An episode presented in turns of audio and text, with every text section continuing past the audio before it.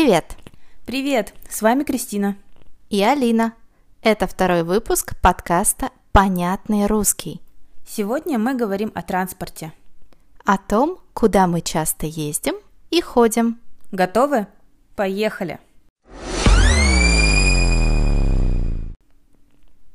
Представляешь, я живу в Санкт-Петербурге, но очень редко хожу в театры или в музеи. Я тоже. Но иногда, когда есть хорошие спектакли, я обязательно покупаю билеты. А музеи я не очень люблю. Ну, не знаю, в Петербурге есть очень интересные музеи. Я уж не говорю об Эрмитаже.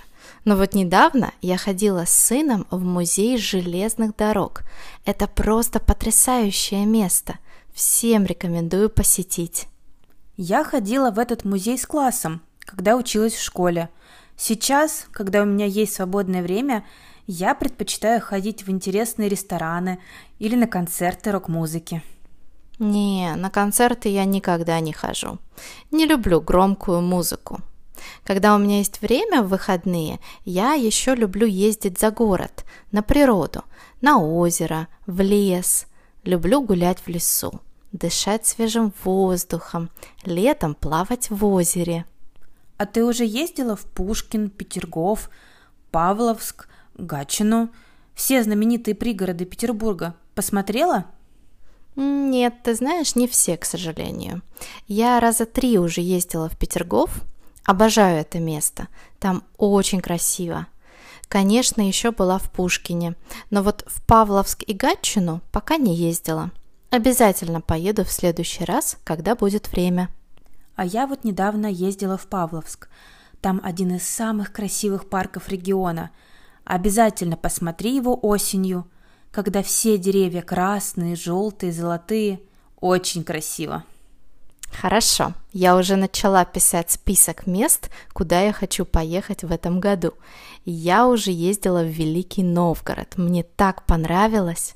А на чем ты ездила туда?